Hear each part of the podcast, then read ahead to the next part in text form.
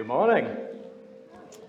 Hey, right, we're going to be in Acts today. So, Acts 10, uh, we're going to do from halfway through verse 23, or 23b, if you like that kind of thing, to uh, verse 48. Um, the words may or may not come up on the screen behind me, so uh, feel free to use your devices or your Bible or just to listen carefully. That'll be fine. Right. Oh, I heard the words were going to swap, which I think means.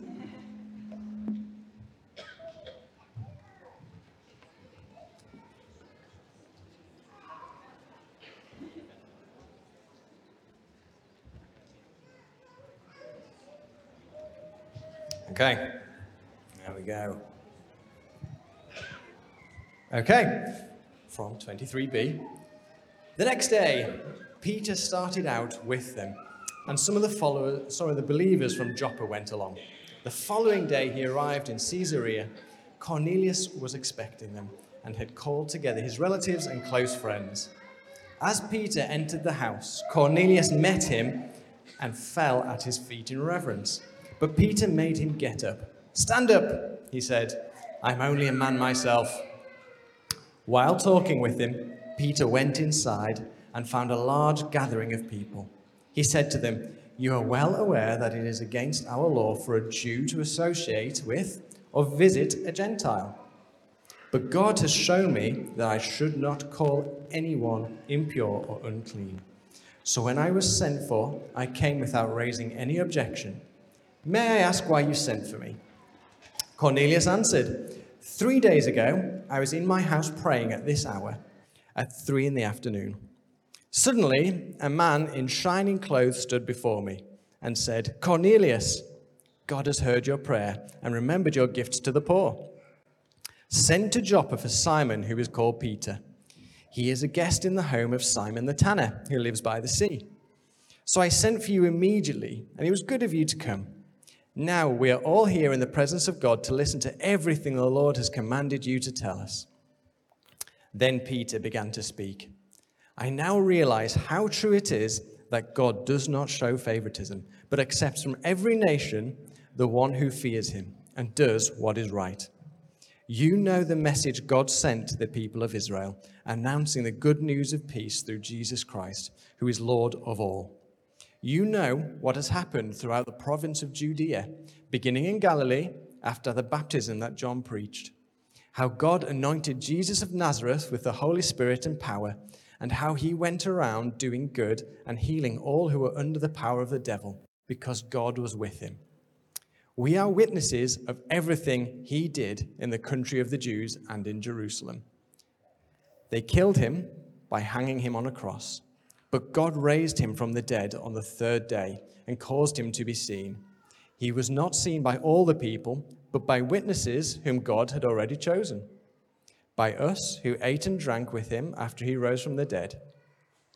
He commanded us to preach to the people and to testify, excuse me, and to testify that he is the one whom God appointed as judge of the living and the dead. All the prophets testify about him, and everyone who believes in him receives forgiveness of sins through his name. While Peter was still speaking these words, the Holy Spirit came on all who heard the message. The circumcised believers who had come with Peter were astonished that the gift of the Holy Spirit had been poured out even on Gentiles, for they heard them speaking in tongues and praising God. Then Peter said, Surely no one can stand in the way of their being baptized with water. They have received the Holy Spirit just as we have. So he ordered that they be baptized in the name of Jesus Christ. Then they asked Peter to stay with them for a few days. When I was, when I was growing up, every summer I used to go to a, a youth camp. It wasn't New Day, and uh, it was much smaller. And we all stayed in these, these canvas tents. They, they looked a bit like old army ones. In fact, I'm pretty sure there were like patches where, or we used to imagine the patches where the bullets had gone through. And, uh, and, and what we'd do throughout this week is there would be loads of activities during the day. And then in the evenings, there would be worship time and, and a talk. Now, this camp was set up and run by members of the Brethren Church. And uh, if you don't know much about the Brethren Church, they, they don't really believe in, uh, in the gift of the Spirit being present today. And that, that was just their view and that was their belief. And so one year at this particular camp, the, the title, the, the big theme for the week was God Does Unexpected Things. That, that was the title. And so we'd had several talks throughout the week about how God does things that are unexpected. And then one night, during the worship time, this young girl started speaking in tongues in the middle of this, this worship meeting. Uh, and you should have seen the looks on the leadership.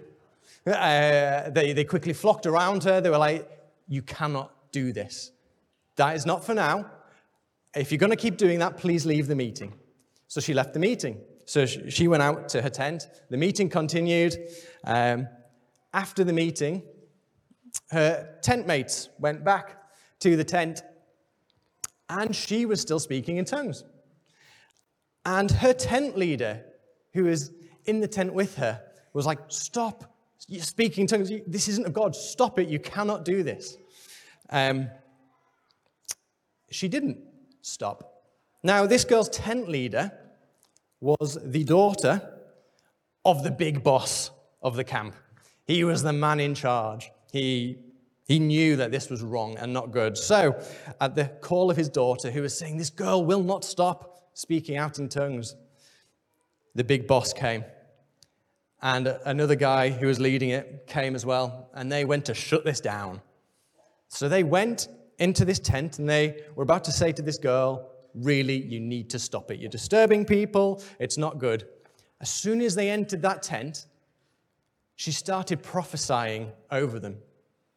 She unveiled what was in their hearts. She brought grown men who were convinced that the Holy Spirit doesn't work today to their knees because she showed them that God was living, active, and willing to intervene in lives today. And in fact, the guy, the brethren leader who, who led that camp, uh, ended up coming to, to our church, a charismatic reformed church, because he was so convinced and so changed by what God had done and revealed to him. God did something unexpected through his spirit that week. And that is actually what we're going to see in this passage today. God does something unexpected by his spirit, which changed lives and hearts. And we're going to look at. Uh, we're going to look at the kind of unexpected unity that comes in this passage. We're going to look at a unity of location, we're going to look at a unity of belief, and we're going to look at a unity of spirit. So last week we, we heard that that Peter had this vision. He had the vision where this sheet came down, and uh, basically God said, you know, don't call anything unclean that I have called clean. I don't think God revealed exactly to Peter what was going to happen. I think God told Peter what Peter needed to hear in order for Peter to take these steps. And so I think this was unexpected for Peter too. And it's about unity of the church. What we'll be looking at ultimately is the work of Jesus in the church. So, first point then unity of location. We'll look at verse 28. Peter says, He said to them, You are well aware that it is against our law for a Jew to associate with or visit a Gentile. But God has shown me that I should not call anyone impure or unclean. Now, this is a big step for Peter, a Jew. He's basically stepped into a Gentile's house, he's broken the law, and he has therefore associated with a Gentile believer that he really probably shouldn't have. And this was a big deal. So, for first century Jewish believers, separation and segregation was a huge part of their belief. And in fact, you see it running kind of throughout the whole Old Testament. We start with, with Adam and Eve, who start in perfect unity and perfect relationship with God. And then sin comes in. And what do we get? We get, we get this story of kind of the whole of humanity where suddenly it is separation from God. Suddenly a gap has occurred. We see with Abraham that actually God calls Abraham out of a pagan city, Ur of the Chaldeans. God calls Abraham to, to live in a land where he is separate from the rest of the settlers. Abraham lives in a nomad, as in a nomadic existence. He doesn't own any of the land there. He is called to be separate from the people. Moses, with the Exodus, the, the Hebrews have been living in Egypt for 400 years, and yet they've still remained a distinct people. Over 400 years, they've not assimilated into the Egyptian culture or the Egyptian people. And God calls them out, brings them up to a promised land. He calls them out, he separates them from Egypt, and he calls them to a promised land where they are to live differently and separately from the nations around them. The big, the big call in them it, for them is not to live like those. Don't end up believing in the other gods around you. Live differently. And that's why God kind of gives the law to them. They are to be holy as God is holy. And now, holiness is being set apart. It is different. God is holy because he is set apart. He is different. He is above us. And the nation of Israel were called to be separate, they were called to be different. Now, ultimately, in the Old Testament, that is because they were to be a light to the world. There's actually quite a lot in the law where it talks about foreigners who believe in God being welcomed in. Um, the kind of forget that bit, but when it comes to the first century. Um, and then what we see actually in the rest of the Old Testament from that point on is this descent of Israel, where they utterly fail to keep the law and to live separately. they adopt the gods of the nations around them. They do not live in a, in a holy way. And what we see actually is then the people of Israel are separated from the promised land. They're pulled away. The way the, the way the Assyrians and the Babylonians worked is when they, when they took over a nation, they stopped revolt by just taking all the upper classes away. You, you take them away, the people who are willing and probably able to fund a revolt. You get rid of them, move them to Babylon or Assyria, and you separate them from their land. You separate them from the people. And then we actually see, after a certain time, a certain amount of time being in exile, the Jewish people still retain their identity. They still retain their identity as the people of God. They've lived separately in another land. Certainly, actually, the, the southern kingdom of Judah in Babylon, they've lived separately. And so it gets to a point where uh, Cyrus the Persian takes over Babylon and he sends people back to go and build the temple. They're coming back to the promised land. They have lived distinctly as the people of God. And then, sorry, this is a whistle stop tour of the Old Testament. Uh, and then there's like a 400 year gap between the end of the Old Testament and the beginning of the New Testament. And in that time, I would say division and segregation, separation in that society increases. And one of the best ways to see that is actually in the building of the temple. Herod builds a temple uh, about 30, 20, 30 years before Jesus is born. And in that temple, we see a kind of rings of courts from the inner bit of the temple working out that actually emphasizes that segregation. So, right in the center of the temple, we have the Holy of Holies. That is the, what you call the priestly court. That is where the priests, people who are allowed to they could, you know, they had the right clothes, they were clean, they were allowed to be in there. They could enter that place. Then, outside of that, you had the man's court. That is where men could go, men who were ceremonially, ceremonially clean, who were Jewish. Well, they could go in that area. They couldn't go into the Holy of Holies, but they could go in this courtyard. So they were, they were a bit closer to God. They weren't right there, but they were a bit closer. Then, sorry, screen. Uh, a step away from that, outside of the man's court, was the women's court. That was where a woman who was ceremonially clean, that, that's as far as they could go towards the presence of God. And then outside of that, there's another court, and that is the Gentiles' court. That is where Gentiles could go. If you were not Jewish, you could not go beyond this court. That was as close as you could get to God, no further. And so this segregation had been so built into the Jewish culture at that time that extra rules had been added, like Jews not being to associate with Gentiles. There was a distinct segregation there. And I think the vision that God gave Peter, the vision that God gave Peter allowed him to take that step. God broke down that wall. It wasn't just a physical wall, it, it, was, it was probably a spiritual and mental wall. It allowed Peter to take that first step into coming into Cornelius' house. But it wasn't just as simple as like any old Gentile. It wasn't just, you know, that bloke down the street who moved over here. It was a little bit different because Cornelius was, was a Roman.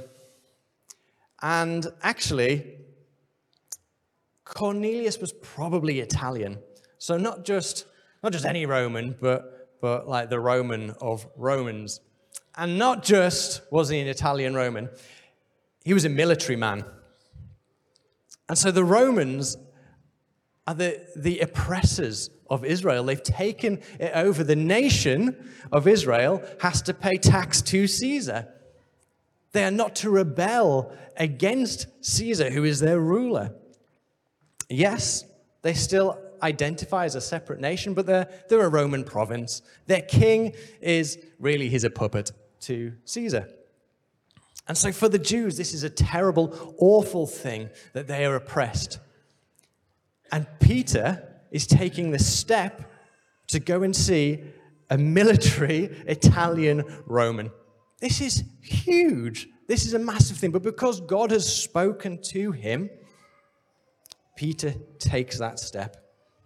It is the first step in unity and that is the unity of location. They have to be next to each other, they have to be in the same place. Okay, next, point two unity of belief. So we're going to read from verse 34 to 43. Peter began to speak. I now realize how true it is that God does not show favoritism, but accepts from every nation the one who fears him and does what is right. You know the message God sent to the people of Israel, announcing the good news of peace through Jesus Christ, who is Lord of all. You know what has happened throughout the province of Judea, beginning in Galilee after the baptism that John preached. How God anointed Jesus of Nazareth with the Holy Spirit and power, and how he went around doing good and healing all who were under the power of the devil because God was with him. We are witnesses of everything he did in the country of the Jews and in Jerusalem. They killed him by hanging him on a tree, but God raised him from the dead on the third day and caused him to be seen. He was not seen by all the people, but by witnesses whom God had already chosen, by us who ate and drank with him after he rose from the dead. He commanded us to preach to the people and to testify that he is the one whom God appointed to judge the living and the dead. All the prophets testify about him that everyone who believes in him receives forgiveness of sins through his name. So Peter rocks up at Cornelius' house. He takes that brave step of going through the door. And Cornelius says, Tell us, tell us what you want us to hear, what you've been commanded to hear. And so Peter preaches. But one of the things he highlights straight away is he highlights the commonality of what they believe. You know the message God sent. You know what has happened throughout the province of Judea. He then goes on, Peter then goes, to, goes on to kind of explain and, and testify about what Jesus has commanded him to say and told him to say. That he goes on to be a witness of who Jesus was and the work of Christ. God does not show favoritism to people from any one nation. This is what is being revealed to Peter. And so Peter actually makes some statements about what they believe, what Peter and those with him believe as Christians. They believe that Jesus brought the good news to Israel, that Jesus is Lord of all. God anointed Jesus with the Holy Spirit and power. Jesus went around doing good and healing. Jesus died on a cross. Run out of fingers. Uh, God raised him from the dead. That people saw him and witnessed him. Jesus has been appointed to judge the living and the dead, and everyone who believes in him receives forgiveness of sins through his name. So, this, I'd say, is almost an early creed. Now, a creed is kind of a summary of Christian belief. And this has been necessary actually quite a few times throughout the history of the church. We've got 2,000 years of church history where creeds have come up because often we as Christians need to define what it is to be a Christian, what it is to believe. I remember, I remember once talking about Christianity with some colleagues at work, and we were talking about religion, and, and there was a few of us there who said, Oh, we are Christians. Um, and then some of the other guys who, who weren't were saying, Okay, well, what, what is it to be a Christian? What does it mean to believe? And so I was explaining about how Jesus is God. When the other guys who said they were Christians were like, oh, no, we, don't, we don't believe that. Oh, uh, what? Uh, uh, I'm sorry. What, what, what do you believe? Um, and they were like, well, we kind of, kind of, not that Jesus is God, but a bit like a, a super-powered human. I don't, uh, like, like Superman? Well, a little bit. Um, like, like Hercules? I think, I think you've got Christianity and Greek mythology mixed up. You, you know, you, you haven't understood it. And they're like, well, yeah, a bit like Jesus was a demigod. And I was like, well, you've not got this. You know, you, you, this is not Christianity. And that is why Peter's actually highlighting what it is to believe. Peter's highlighting what it is to, to know about Jesus. And so, in this, we as Christians in, in the last 2,000 years have, have come up with summaries of faith, often in the face of varying beliefs. I, modern day historians would say that actually when Christianity first started, there was this huge spread of belief. People believed all sorts of different things about Jesus. And then what happened is the, the nasty Romans came along. They, uh, they took Christianity as their state religion, and what they did is they oppressed all these other various beliefs and started one that they could control. Uh, and I would say that is hugely untrue and absolutely a product of our time. Because in our belief, in our society, having oppressed peoples squashed down, well, that just reflects what we uh, as a society are like. That is not how early Christianity was. We, we see actually that there's a big push by Paul. He, he says to Timothy, you know, stop people in Ephesus from teaching false doctrines. There is such a thing as orthodoxy in early Christian belief. And I know if, when I mention the word orthodoxy, there's probably three responses. One of them is what? Uh, the, the, second one is no, it sounds dull. And, and the third one is yes, there are some people here, Richard Barker, who love a bit of orthodoxy. And amen. Uh, because it is so key that we are unified in belief. It is so key that we are unified about who Jesus is, and about who God is. I am. Um, I'm just going to read actually the Apostles' Creed, a fairly early statement of faith in the early church. It says this I believe in God the Father Almighty, creator of heaven and earth. I believe in Jesus Christ, his only Son, our Lord, who was conceived by the Holy Spirit, born of the Virgin Mary, suffered under Pontius Pilate, was crucified, died, and was buried. He descended to the dead. On the third day, he rose again. He ascended into heaven he is seated at the right hand of the Father, and he will come to judge the living and the dead. I believe in the Holy Spirit, the holy Catholic Church, the communion of saints, the forgiveness of sins, the resurrection of the body, and the life everlasting. Amen. That is a summary of what it is to have Christian faith. And we, we have to believe in the authority of this. Because as Christians, if we start straying from this, if we start going, well, that's a bit uncomfortable, I don't really want to believe that, then we end up in danger. Because very quickly we can stray from the key orthodoxy that makes what it is to be Christian Christian. We stray from what God has spoken to us and, and revealed to us. And, and our response what is our response when the Bible says something that makes us squirm? What happens when the Bible talks about sexuality, or the Bible talks about authority, or the Bible talks about the difference between men and women? What is our response? It's not what I want to hear. It's not what the culture wants to hear. What do we do? Do we, do we humble ourselves? Do we, do we look into it? Or do we just say, it's culture? Back then, let's just sweep that aside. I'd say be, be careful of using the culture argument if you've not looked into it. Um, let's humbly submit ourselves to, to loving the word, to seeking God through it, to being a unified people, believing what God tells us. Thirdly, uh, unity of the Spirit. This is the, this is the final step of unity in this passage. In verse 44, while Peter was still speaking these words, the Holy Spirit came on all who heard the message. The circumcised believers who had come with Peter were astonished that the gift of the Holy Spirit had been poured out even on Gentiles, for they heard them speaking in tongues and praising God. now, a um, slightly cheeky tangent.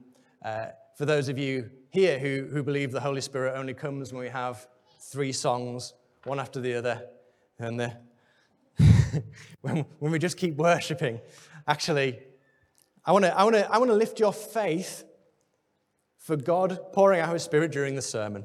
That's what he does here. it's not just about music or the right atmosphere, it's about God moving amongst us. Tangent aside, not the actual point I'm going for. Um, what we see in this particular passage, I think, is that language means a lot when it comes to unity. So I, I absolutely love this time of year. I love February. It's not because everything's damp and grey. Uh, it's not because everything's cold. It's because the Six Nations has started. That's right, the rugby's back on. And um, I, I enjoy generally watching rugby with uh, people from opposing teams. It, it makes it amusing. Uh, certainly, you know, before the last few years as an England fan, it made it amusing. Not, not so much recently. Um, but a few years ago, I invited Steve Thomas and his boys over to come and watch England against Wales. And if you've not guessed by the surname Thomas, Steve is a Wales fan. And uh, we lived in a, in a terrace house where the walls were paper thin. And it got to the national anthems and the English national anthem, and it's like, and it was, oh, no one is passionate really about the English national anthem. I'm sorry if you are, I'm not, it's dull.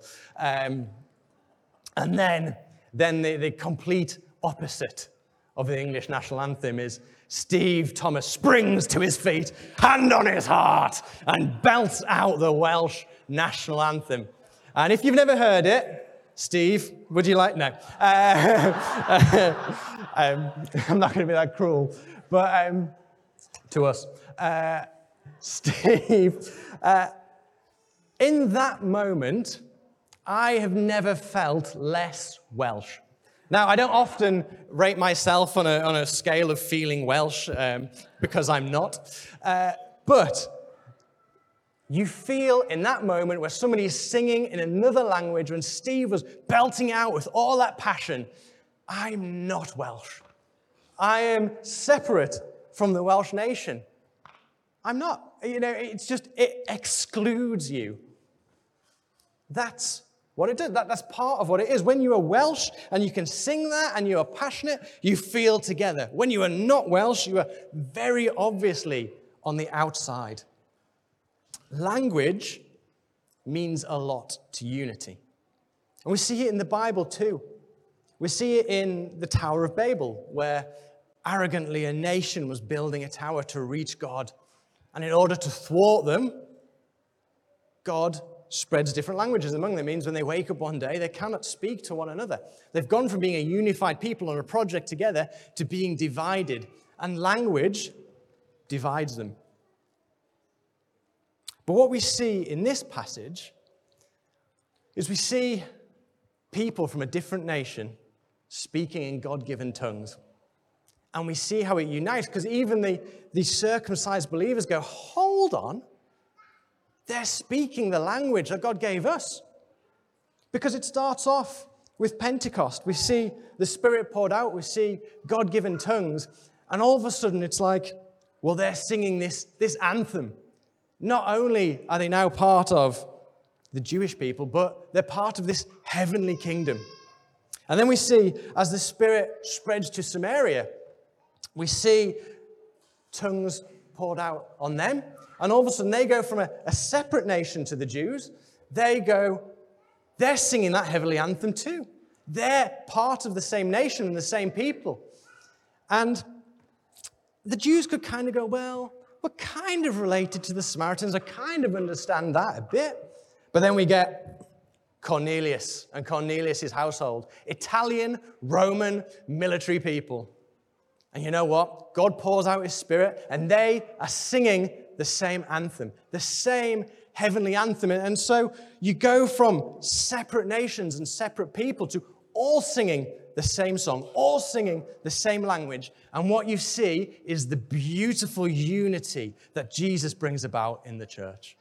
We see how every nation is brought under him. And that's when Peter and the believers get it. I think that's when it sinks in, when, this, when the gift of tongues is poured out and they go, We're singing the same song. We're part of the same people. And for us, to be fair, unless you're a Jewish believer in here, for the rest of us here, this is the moment we have to thank God for. This is the moment where actually we come into the kingdom. The unity of Christ is absolute.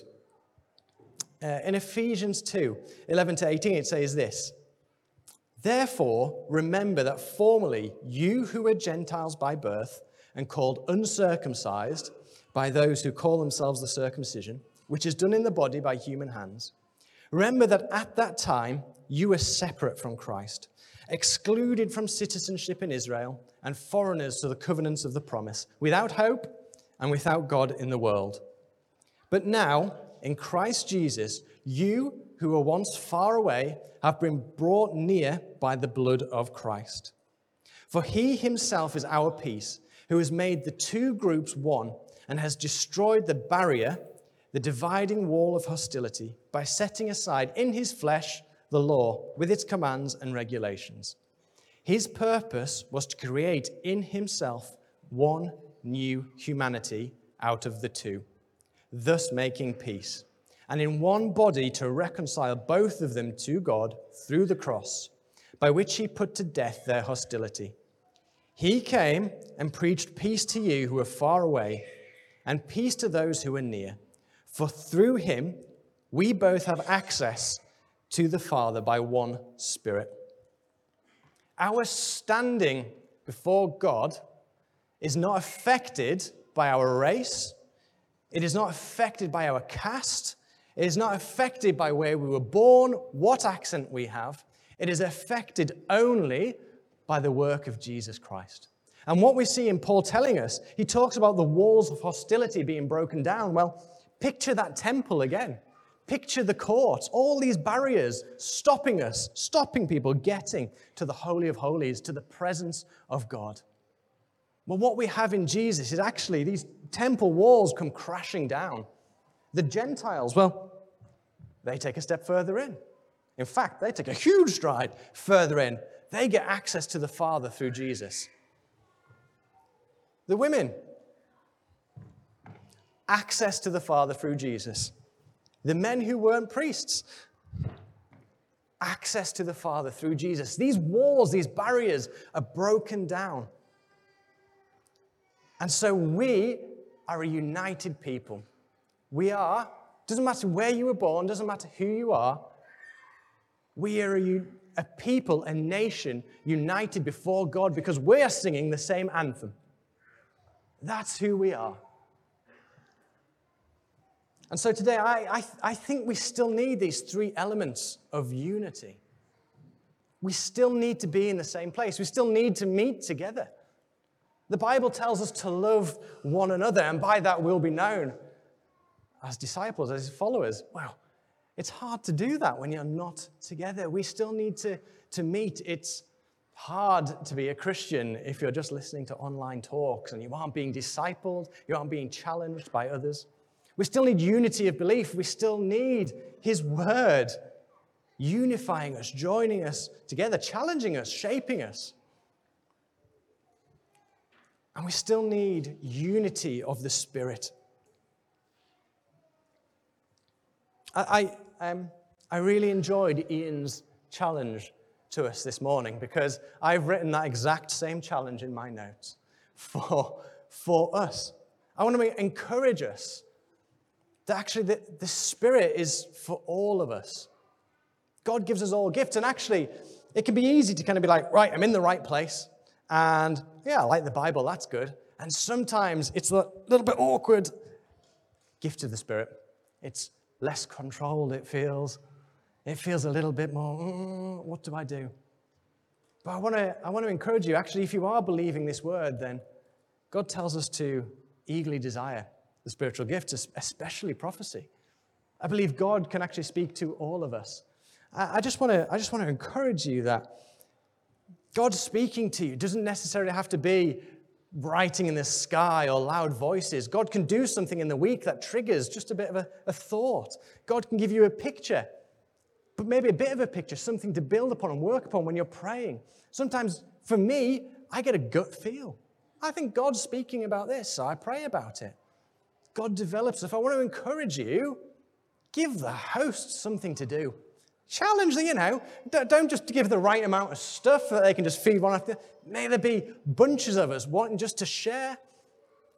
Challenge Chris and, and Ginny, maybe, maybe not another week. Uh, but, uh, you know, the reason we have hosts here is so that if you feel a bit like, mm, I'm not sure, you know, humbly submit it to them. They can discern what God is doing. And if something isn't shared, it's not because you've failed. It's probably because you and 20 other people have heard what God is saying today. And that's good. Uh, we want to do it for the building up of the body. That is our motivation.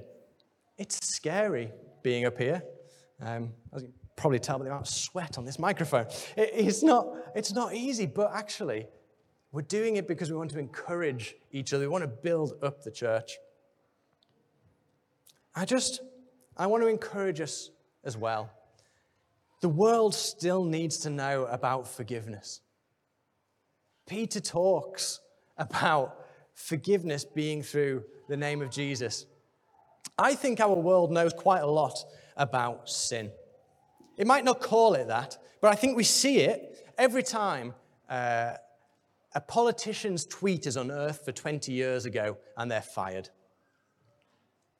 We know what it is to judge as a people.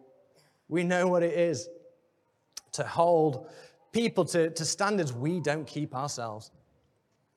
But what we don't know about as a nation is forgiveness. How many times do people go, you know, yeah, that tweet was out of order, that's 20 years ago, they may have learned. Let's forgive and see if they move on. That's not something the world preaches, but it's something Jesus does.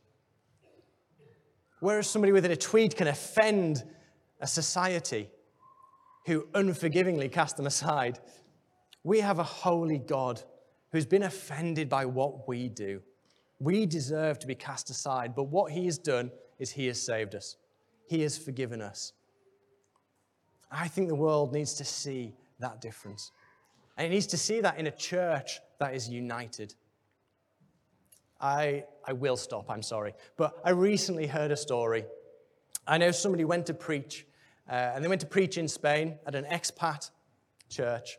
And in that church, there were Ukrainian refugees, a bunch of Ukrainian women. And they didn't understand English, they didn't understand the speech. But in that church, someone was translating for them, and that was a Russian man. This is the church united. Where the world has divided, the church brings all together under Christ. And it makes a statement, it makes a difference.